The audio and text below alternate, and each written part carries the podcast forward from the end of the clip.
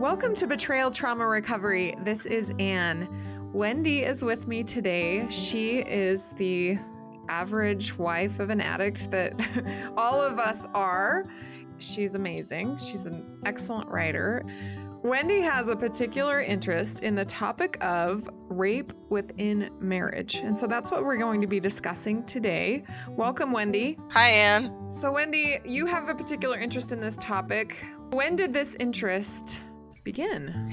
My husband and I have been married for about 15 and a half years, and I found out a couple years in that he had viewed porn and masturbated, and I, not knowing much, I was like, okay, I didn't know what to make of it. I mean, I was crushed.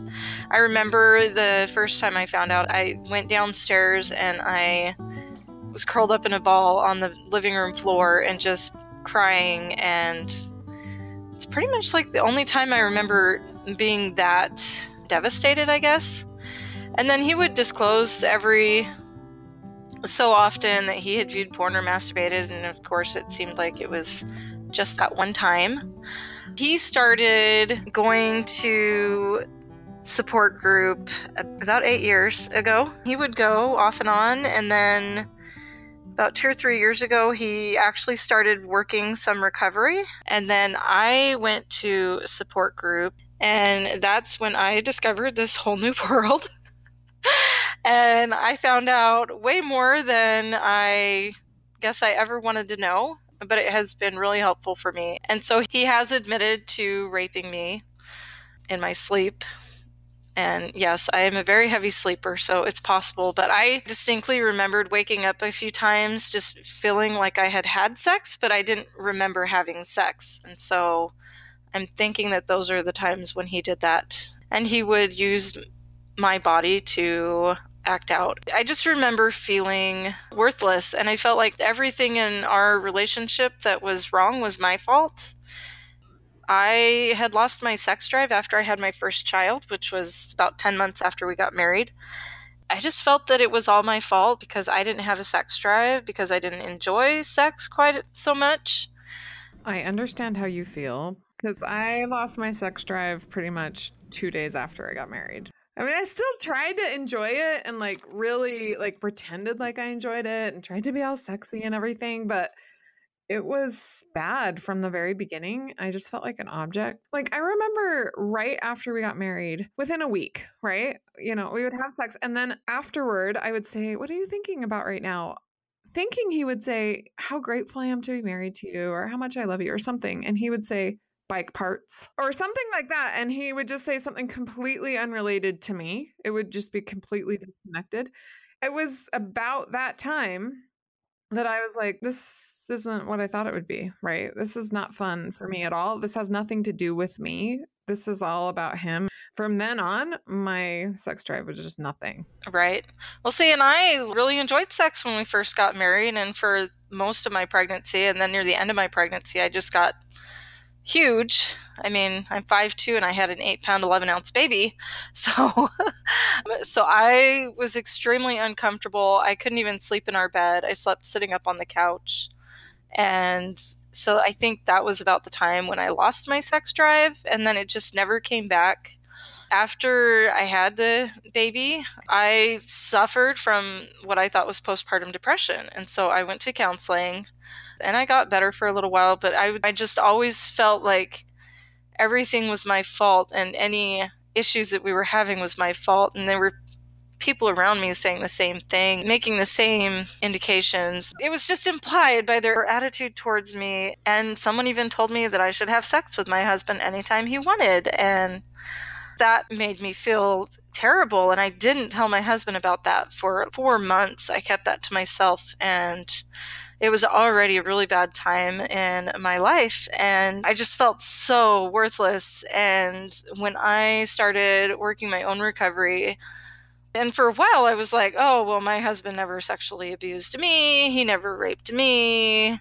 I really thought that early in recovery. And then as I learned more and more about this topic, I was like, oh my gosh, that is exactly what happened. I don't want other women to experience the same thing I experienced for so long because it's just really been hard. And he's working pretty solid recovery now. We're still not at the best place ever, but it's been fairly good. Was it before or after he told you that he had repeatedly raped you in your sleep? that you became interested in the topic or did you come to the realization that you had been repeatedly raped by your husband and then you became interested in the topic well i came to the realization that he had sexually abused me and then he told me that he had raped me it was there in the back of my mind it didn't really spark a huge interest really it was when i started school this winter that i really got interested in it and i started doing some more research and I I did a speech on it for my public speaking class and I wrote an article on it for my writing class. How did the research go? What did you learn? So, I was looking up in the school library online. I was looking for studies on sexual abuse and marriage, and I was coming up empty. I, I found stuff on sexual abuse and marriage in Nigeria and a couple other foreign countries, but I didn't find anything on it in general or or even in America, in the US. And there aren't really any statistics, so that's why I was unable to find any statistics.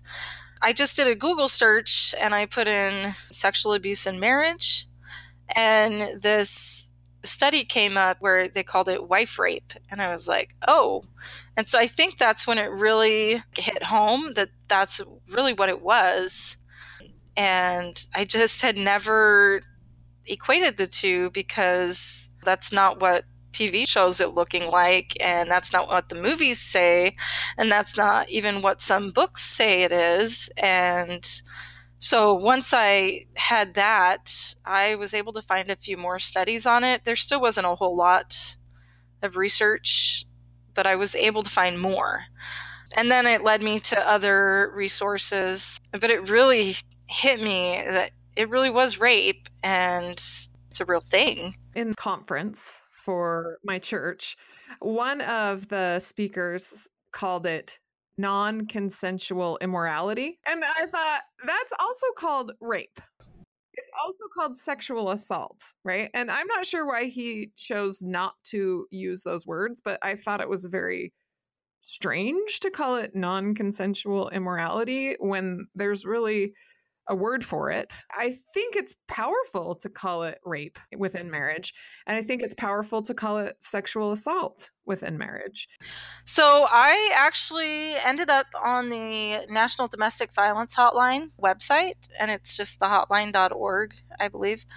And it actually has definitions of sexual abuse. Obviously, the physical assault part of it, but it also talked about coercion and that was the one that i had mostly experienced was the coercion part of it. My husband did rape me because he confessed to that but it was the coercion part that really struck me and really hit home and it struck a chord with me and i was like that's exactly what i experienced. So what does coercion look like? Can you list the things that women should be looking for Sure. The first thing they mention is making you feel like you owe them because you're married to them, you're in a relationship, they spent money on you, they bought you a gift, giving you drugs and alcohol to loosen up your inhibitions, playing on the fact that you're in a relationship, saying such things as sex is the way to prove your love for me. If I don't get sex from you, I'll get it somewhere else. Reacting negatively with sadness, anger, or resentment if you say no or don't immediately agree to something continuing to pressure you after you say no, making you feel threatened or afraid of what might happen if you say no, and trying to normalize their sexual expectations. For example, I need it, I'm a man. Mostly it's like trying to make you feel obligated to have sex with them. I read an article a while ago that was written by a Christian man that said that women need to submit to their husbands sexually, basically saying that you're not a Christian woman if you don't give your husband sex, and that's a sin. And I was like, holy cow, that is so awful. Basically, you're saying that you have to have sex with your husband. Otherwise, you're a bad wife. Sex is a way to be close and it's a way to be intimate, but you do not have to have sex, especially when he's an unsafe person to have sex with. That's awful to say you have to have sex with someone who is abusing you, who is unkind to you. Like my ex told me that I wasn't attractive, and then he wondered why I didn't want to have sex with him. Like, why would I want to have sex with someone? Who doesn't find me attractive and he was abusive and blah blah blah you know i just think wait, you guys aren't thinking through this it would be weird if i wanted to have sex with you when you're cheating on me and treating me badly Right, yeah. It doesn't make any sense, but they don't usually think clearly, anyways. instead of being able to have sex in a healthy way if they're not healthy, the only ways they can think of to get sex would be coercion, which is a form of abuse. So, my contention is that active porn users are always going to be abusive in one way or another. And this is one of the ways that we're talking about. Other ways that they can be abusive is not having sex with you at all, which also happened to me. My husband did not initiate sex for like six months, zero. And I was really hurt by that. And he didn't try to do anything to improve our sex life or anything as I pulled away. So that's not a form of rape, but it's also another form of sexual abuse. Right, it is. And actually, one of the studies that I looked at actually mentioned that withholding sex can be a form of sexual abuse. That is something that the abuser, though, will hold against you. He'll say, well, you're withholding sex, so that's a form of sexual abuse. So, withholding sex is different than setting a boundary for safety. Exactly. This is why this issue is so difficult with therapists or with clergy or with other people who don't understand it is they can say, "Well, you're the abusive one because you've set a boundary and you're withholding sex." So it gets super complicated. So having someone who understands the issue, like an APSATS coach or a therapist who understands abuse, is essential to getting help. Otherwise, the addict or the abuser just keeps throwing it back in your face over and over and over, and you keep being abused and coerced. We've all been in that cycle. So, for our listeners, Mm. Let's talk about consent within marriage. A lot of people talk about consent outside of marriage, but what does consent inside of marriage look like? Consent is ongoing. You have to continue to have consent. Personally, I didn't realize that, but consent it's a mutual agreement between the partners about what they want. And it needs to happen every time. And just because you're in a relationship doesn't automatically give consent. One of the things you talk about is safety, and that's huge because if you don't feel safe, then you wouldn't want to give consent. And then if they force themselves on you, then that's the abuse and that's rape right there. The other issue with consent is they need to be telling you the truth, right? They need to say, I would like to have sex with you. I'm asking for your consent. And in order to have your full consent, you need to know that I've been viewing porn and masturbating every day and having sex with prostitutes. Full consent means that you know the truth about who you're about to have sex with. Right, exactly. And there's lots of women that have addict husbands that they end up with an STD or an STI. And you know, a lot of times the husband's like, I don't know how you got that. You got that from the toilet. So that is what consent involves. There are not addicts that listen to my podcast. That is not our audience here. But for you listeners, that's what you're looking for, right? For them to get your full consent, they need to be able to tell you the whole truth about who they are and what they've been doing. And without that, it is a consent issue. So, most of us are dealing with a consent issue with a man who is refusing on purpose to tell us the truth in order to coerce consent. You know, and there's one thing that the the National Domestic Violence Hotline website says that really sticks out. It's not consent if for any reason you're afraid or unable to say no. So it's not consent if you're being manipulated, pressured, or threatened to say yes.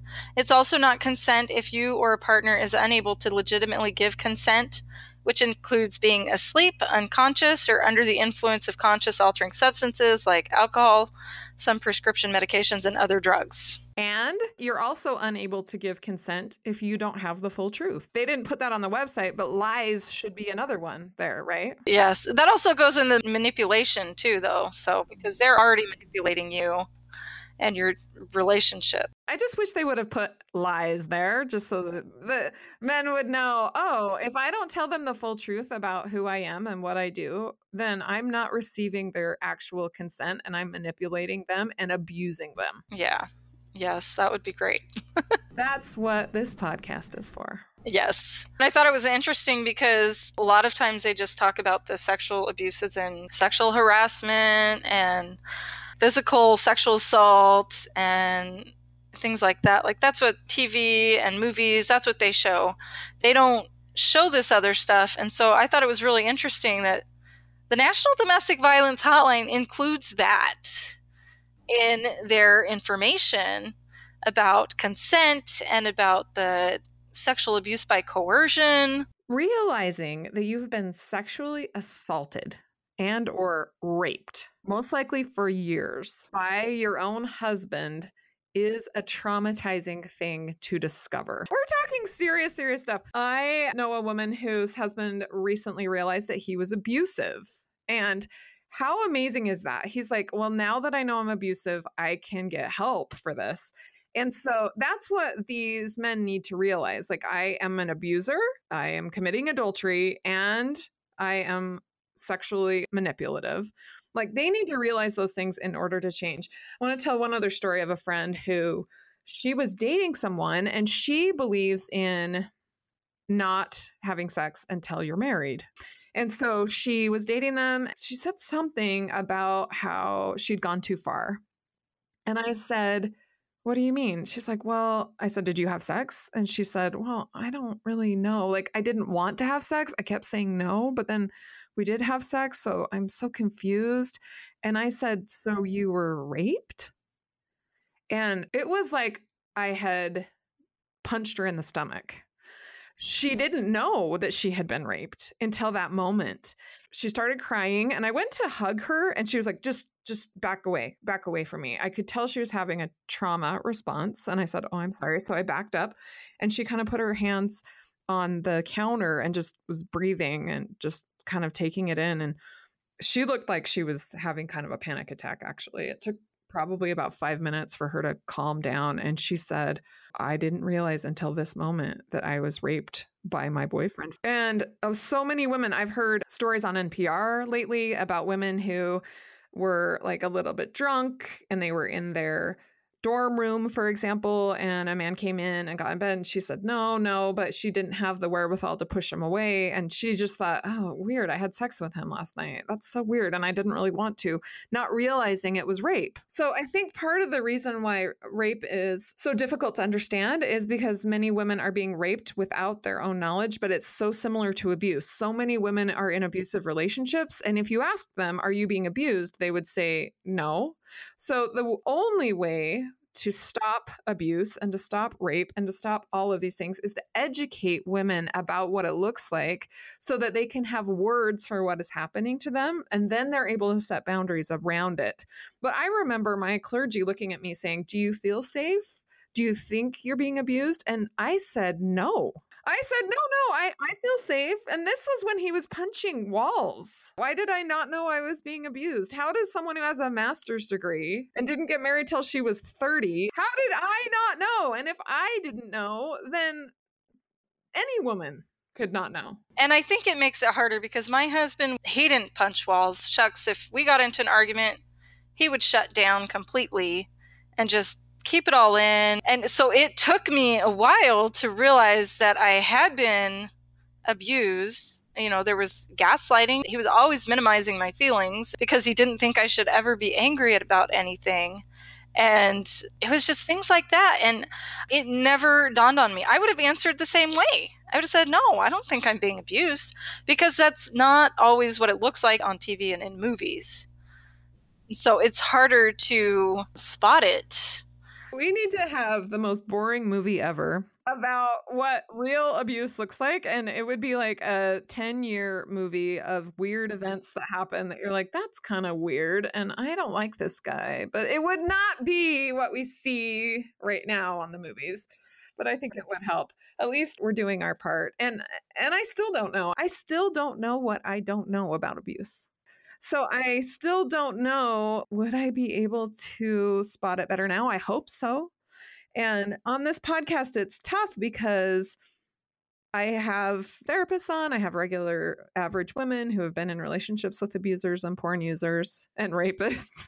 and now we know as much as we can know, but we don't know what we don't know. And so hopefully, as we evolve, over time, we will be able to know more and have better words for it. And that's why I'm constantly updating the website, just because we just don't know what we don't know. So, what's your advice for women who, through this podcast, are suddenly realizing, holy cow, wait a minute? Oh, my advice. I did talk about it with friends. So, reaching out for support is helpful, and talking to a professional that helps. And really understanding what it is and what you've been through, I think just knowing and knowing that you're not alone, I think those are the two biggest things that are helpful. And then finding somebody to talk about it that's going to be supportive, that's not going to say, well, you're just making that up, or there's no way because he's such a good guy. I would say another thing is a safe person is not going to say, you need to get divorced right now, right? A safe person is going to say something like, whoa, I'm so sorry that you've been through that. What can I do to help? Right. Or what do you need? Or what do you feel like is the right thing to do? And I will support you in what you decide. And, you know, that's what we're looking for when we're looking for a safe person. The culture of betrayal trauma recovery is that we feel like people can change. So there is this whole section of therapists and people who say, that men who exhibit behaviors consistent with narcissistic personality disorder they can't ever change right? Or an abuser can't ever change or once a rapist always a rapist. A betrayal trauma recovery we do not feel like that.